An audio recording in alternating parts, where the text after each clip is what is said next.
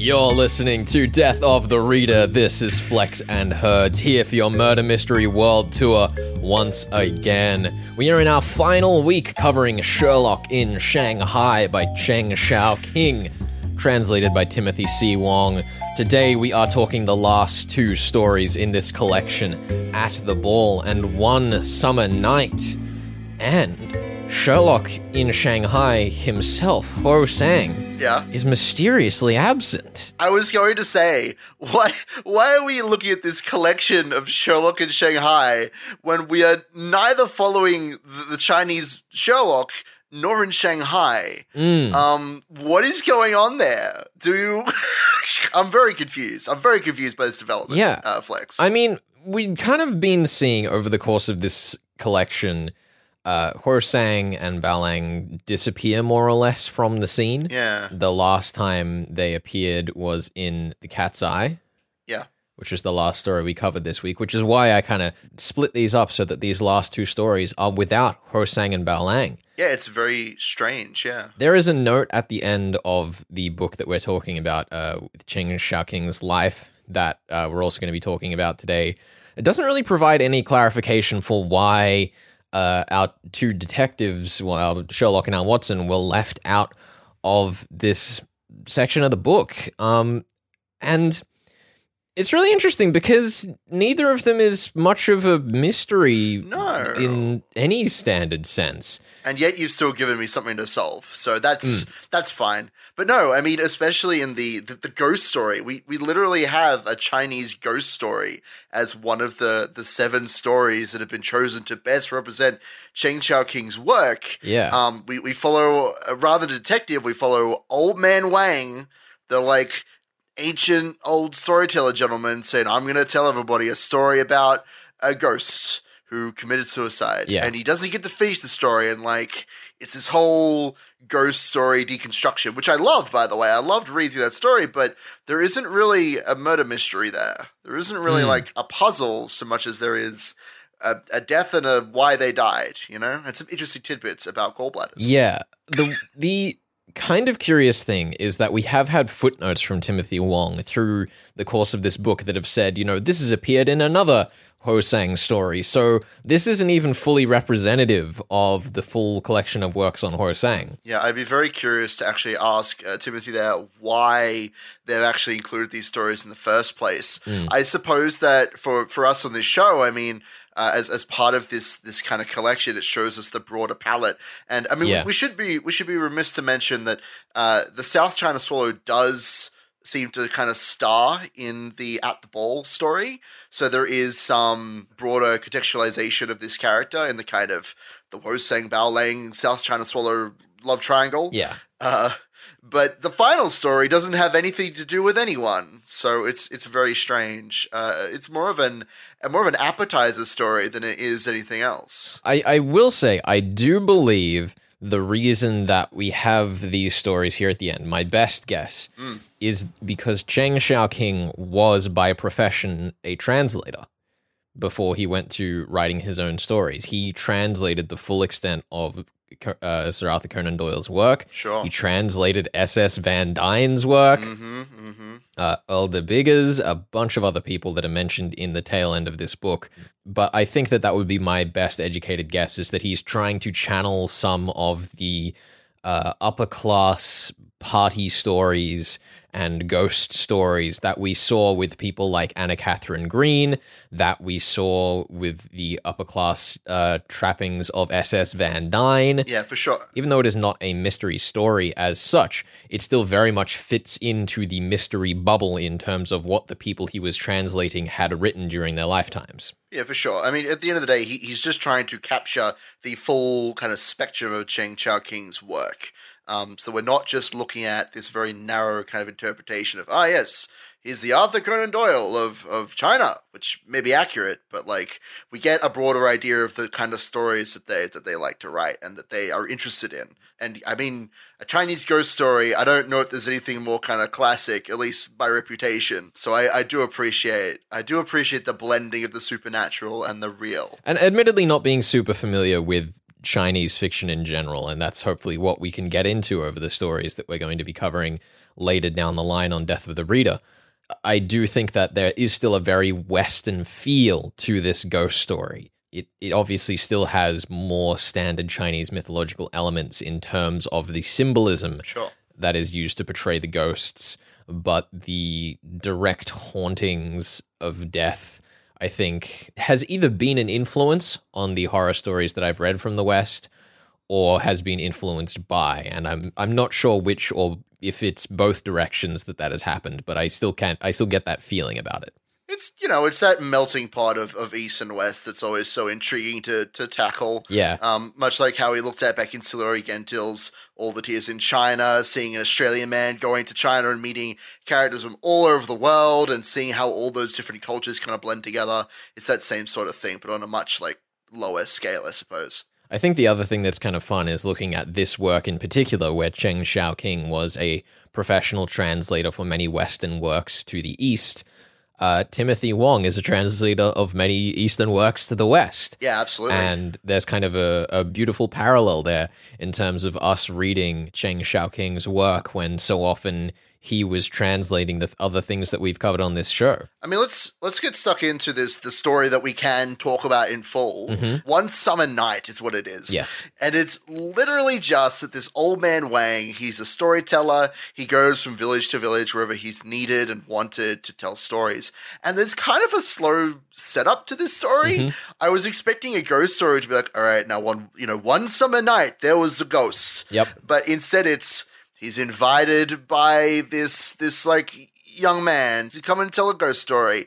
And there's like a, a childish little girl who doesn't care about ghosts. And there's an older girl who only cares about makeup and boys. And there's an old lady who's fallen asleep. And it's like what kind of an audience is this and Yeah. uh, that's that's the setup to this story is that we have a storyteller who is not wanted by his audience. And he's just about to leave when the actual audience shows up. And uh, cleverly enough all of these characters that show up are our uh, our suspects and our and our murder victim as well. We have little mao Big Mao and the like bean curder or something. I don't remember what his profession is, but all of these characters show up to listen to this ghost story. And despite it only being two paragraphs long, basically scares the pants off everyone. It's this story of this, yeah, it's it's very silly, and everyone's like, ah, I can't, I can't listen to this. This is too much for my poor innocent soul. And he doesn't get to finish the story. And uh, shockingly, the next day, when everybody's gone home, uh, they find little Mao just dead, and his skin is a strange yellow color. And so, of course, the bumbling policeman says, "Aha! His skin has turned a strange yellow color. It must be poison. It's the only explanation that makes any sense." Mm-hmm. And so we follow this kind of brilliant deconstruction of of bumbling police detectives. It's a very kind of kind of fun and I think quite quite interesting blend of the real and the f- and fantasy. Just to pick two random terms of like reality and fantasy, blending them together. Uh, to create a situation where a ghost has killed someone. It just isn't like a, a supernatural ghost, right? It's a fictional ghost that killed him. And in fact, the the final kind of resolution of the story is that no one is really punished because it was all just a big misunderstanding. Uh, except that old man Wang stops telling ghost stories, which look, I, I would say is a little bit sad. I I thought he had a good thing going telling that zombie story, but if he wants to tell stories about you know Chinese epic heroes, I see more power to him. It's an interesting one because, you know, like what are the consequences of fiction, right? If you're writing a murder mystery story mm. and you write the near perfect crime and then someone goes, I could pull that off in real life and does it, do you then have to stop writing murder mysteries? Is that the question that Cheng Xiaoqing is trying to raise here? The ethics of murder mystery fiction? I mean, he definitely touches on it. He, he's not exactly writing a thesis about it in this story, but Yeah. it is absolutely an element that he's touching on. That old man Wang essentially is the person responsible for Little Mao's death. Yeah, I think it's also an interesting point that uh, Timothy Wong has made by arranging the collection in this way, because he said that the stories were not in order of when Cheng Xiaoqing wrote them. So he's clearly Yes. organized them in another way to help give you a better picture. And I think that One Summer Night gives an excellent footnote to The Shoe, the first story in this collection, where this young man is punished for essentially throwing a shoe onto a balcony, harming no one, and being overtly flirtatious, Yeah. which you know isn't necessarily a good thing, but he's punished for it. Whereas in this other story, this man has more or less done the same thing and gets off completely scot free. It's kind of an interesting uh, bookend to the story of these two stories of in punishment for indirect crime. Yeah, I mean it's it's showing us where Chang Xiaoqing actually draws the line between uh, responsibility and and like cause causation versus you know uh, having having a having a comeback for your your, your sins and your misdeeds. I do I do appreciate that that Timothy has obviously tried to create this sort of character arc for Chang as an author. Yeah, I love that. How we escalate things up and up and up, and we kind of peak at uh, on the Huangpu, hmm uh, and we then t- to kind of wind things down uh, as we go from story to story, ending with a tale that has nothing to do with Huo Sang in the first place. It- It's weird because it almost feels like Timothy has used the South China swallow as the catalyst for that progression. Mm-hmm. Because the more often the swallow appears, the uh, the higher the stakes get. Yeah. and then suddenly uh, the one time that the the swallow appears without Huo Sang, things just diffuse entirely. Yeah. It's almost making a comment on the way that uh, the detective and his nemesis is the problem rather than each of them inherently. I mean, even in uh, in the in the story at the ball, which we'll, we'll talk about kind of mostly in the second part of this of this episode, but uh, there there is a detective in that story. It's Qiao Yomin. Yes. uh, who is trying to catch the South China Swallow, and he has a vendetta against him. But it doesn't feel nearly as as earned. Might be it might not be the right word, but it doesn't feel nearly as tangible as the uh, the rivalry between Huo Sang. Yeah. It's it's less of a rivalry and more of just he's out for a collar to make his career look good. Yeah, yeah, potentially, yeah. But yeah, I think let's give a quick introduction to that story and then we will throw over so you can finish reading that before we discuss it in the tail end I know. of I'm today's uh today's episode. Let's let's solve a mystery. So basically, uh Qiao Yomin is brought in to try and solve uh, a, a little puzzle. Yeah, I was gonna say it's not really solving. It's it, it's solving something that has yet to happen because Exactly. Xu Zhenyang uh, is sent this letter saying, "Hello, I am the South China Swallow. I hear you're having a party and you're going to show off that emerald necklace, and I'm going to nick it." Uh, and so Qiao Yomin is given the task of preventing that that uh, that robbery. I'm gonna let you know when I first looked at this, I thought, well, obviously Qiao Yomin is like the South China Swallow in disguise, but I, I don't know that that holds water. We'll, we'll talk about that later. Uh, but yeah, essentially, the, the emerald necklace has been stolen, and I believe I need to decide upon who who, has the necklace. Is that is that correct? Here's the thing: is obviously given the South China Swallows characterization, we know that they are a Robin Hood type. They steal Mm. Yeah. from the rich and give to the poor. for sure. So your goal today, Herds, is to figure out if and how the South China Swallow got away with it. Well, I'll, I'll let you know. I I don't think it's going to be Qiao Yomin hmm because he's the one who's in charge of it. And if he's like, oh, the South China Swallow's going to turn off the lights, and that's how he's going to get with, get away with it. If that was the setup, he has failed at that setup because the lights did not go off. And we have uh, Chu Zhen Yang. I don't think it's him. Um, and we also have this gentleman named Tang Dong Mei, who's kind of the bumbling love interest who, like, he's like, I'm gonna hook that necklace back on, and he drops it, and it's like a really awkward, like, love sequence. Oh yes, I don't think it's him. yeah. He's he's almost too suspicious. He's he's too obvious. Um, we only have three other characters, and typically in murder mysteries, when you're provided with a who done it, and we only get like three options, it's usually a fourth. We have a fat man, a thin man with a mustache, and a lady like wearing silk. So I think what's going on here, the like fourth option. I think that all three of these characters are going to turn out to be in on it. I think it's going to be like the South China Swallow and his like oh two henchmen. goodness. That's what I think is going on. The only thing that I could pick up on is that the uh, the the lady wearing silk is described as like not being as mesmerized as the other two. Uh huh. So I think that they're trying to like feign attention. So if I had to pick one, I'd pick her. But honestly, it could be any of them. All right. Well, heard. That's that's my thoughts. I think that's that's enough of an answer for me. Let's throw over we will be back with more discussing Cheng Xiaoqing's Sherlock in Shanghai in just a second as Herds gets a chance to read through the tail end of this story. You're listening to Death of the Reader. We are Flex and Herds.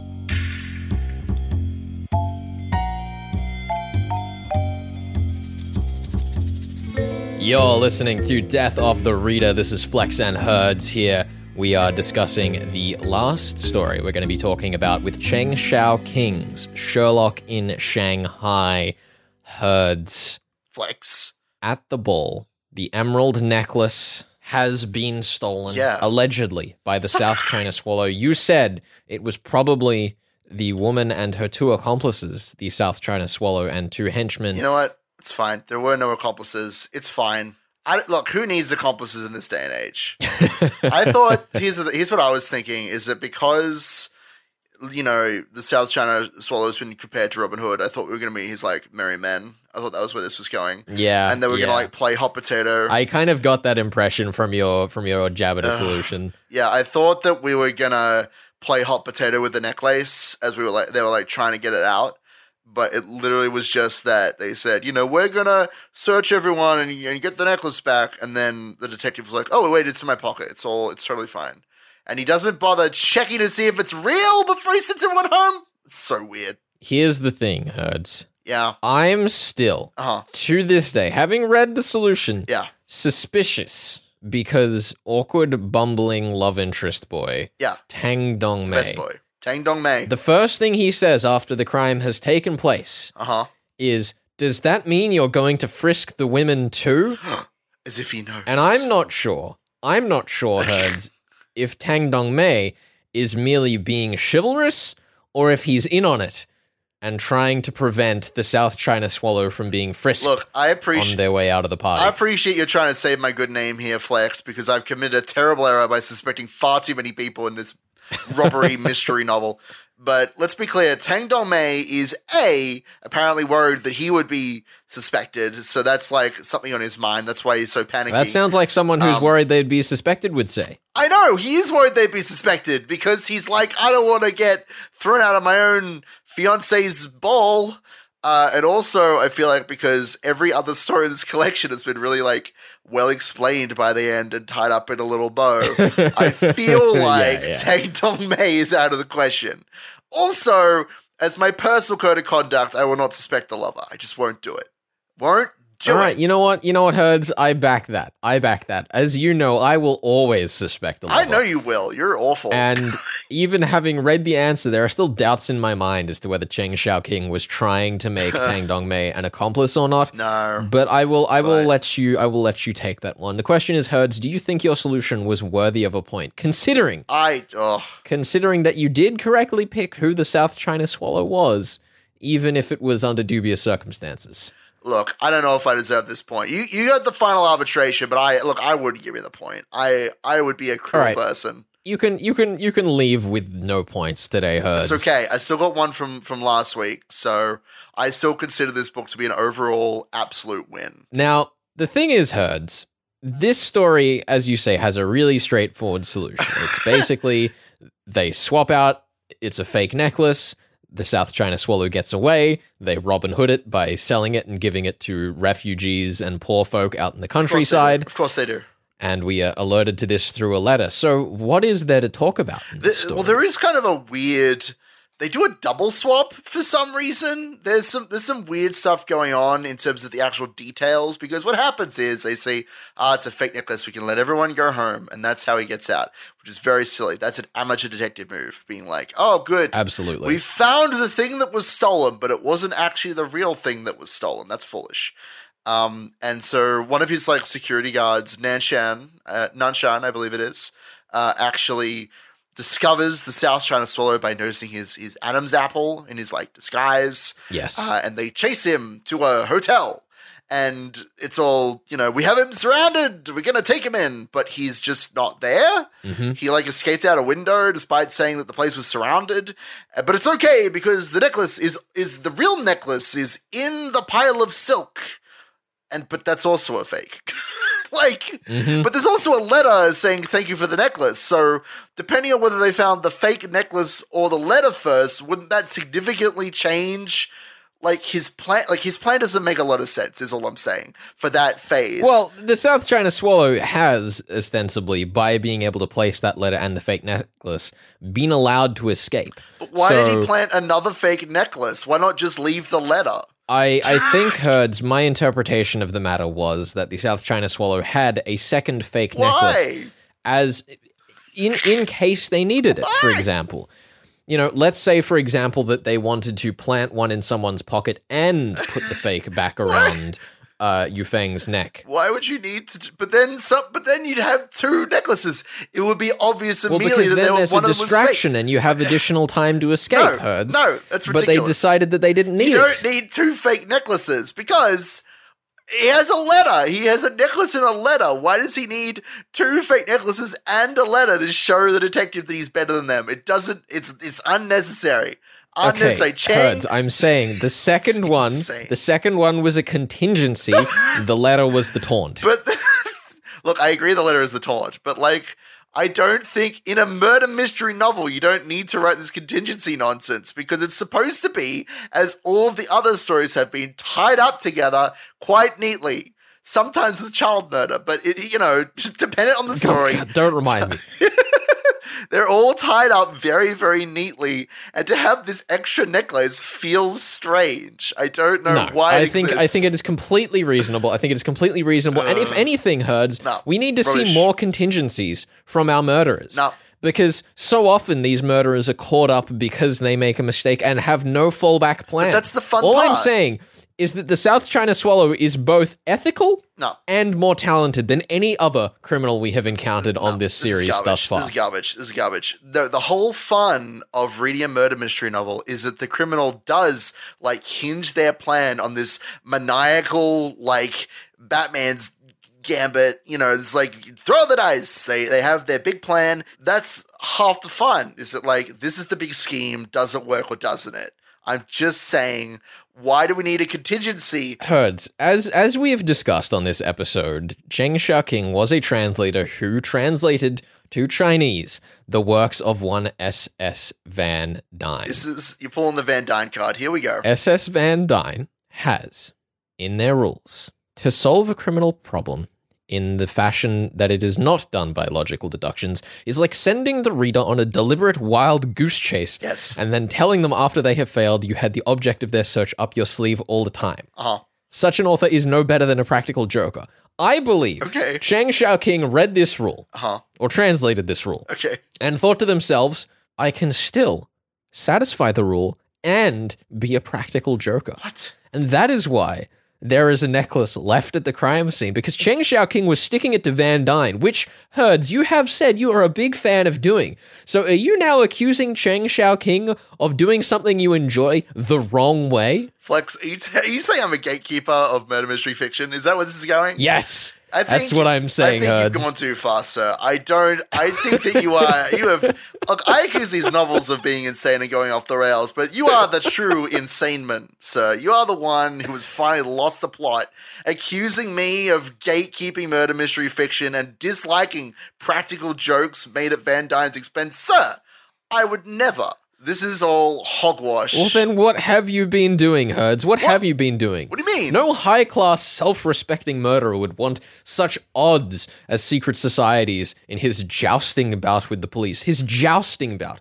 And we have seen the jousting bout with the police by the leaving of this extra necklace, showing that they not only had extra preparedness than the police were ready for, but also the letter to taunt them. Flex. This is the pinnacle of the jousting. That's not true. Herds. That's not true. When you joust, you jab once, and you you you you, you see how it goes. You don't jab once and then also throw a necklace at them. You don't. No, no, no, no, no, no, no, no. do Herds, both. when, when one jousts, No. when one jousts, one charges, and you have one attempt to strike, and then you go to the other end of the pitch Uh-huh. Yep. and begin again. but that's not and, what that and scene the is. South That's China Swallow. jabs. That's two quick The jabs. South China No. Swallow used their one jab and left having defeated the police with their lance still ready for the next No. strike, Herds. No. It is the epitome of But the he joust. doesn't take. He doesn't take the necklace with him. He's not ready for the joust at all. He's done. You already won. Well, He does the won with knight go to the victory No. stand still holding their lance? What? The- you're you're insane, Flex. This is not. This is. I may be joust. insane, Herds, but you are wrong. No, incorrect.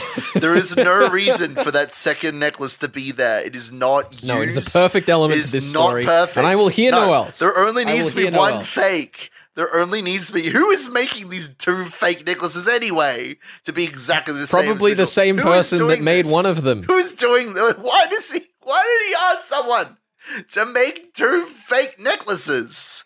How much is he paying this man? Who are his contacts? South China Swallow, hit me up. Tell me where you're getting This these is why I heard from. you'd never make it as a Chinese Robin It's true. Hood. I would not. I will freely admit that. You can have that one. You can have Chinese Robin Hood title. I'd love. I you know I could be regular Robin Hood, but not not Chinese Robin Hood. Okay. be done. Oh, Before we end off today's show, Yes. Herds, we do have to make our normal final assessment. Were the mysteries in this collection fair? Yes, I think so. Too fair. Like Mm-hmm. they're they're incredibly straightforward.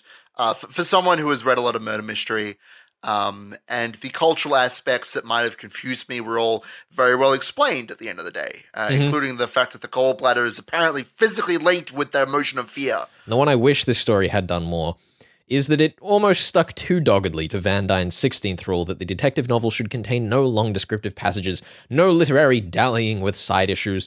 There's not a lot of flavor to the stories aside from the intrinsic Chinese culture that underlies it. Yeah, And I don't yeah. think that that's a problem, but I think that for something that was as lighthearted and fun as this, it could have had a bit more fun with being a bit Sure. flashier. Sure, sure, sure.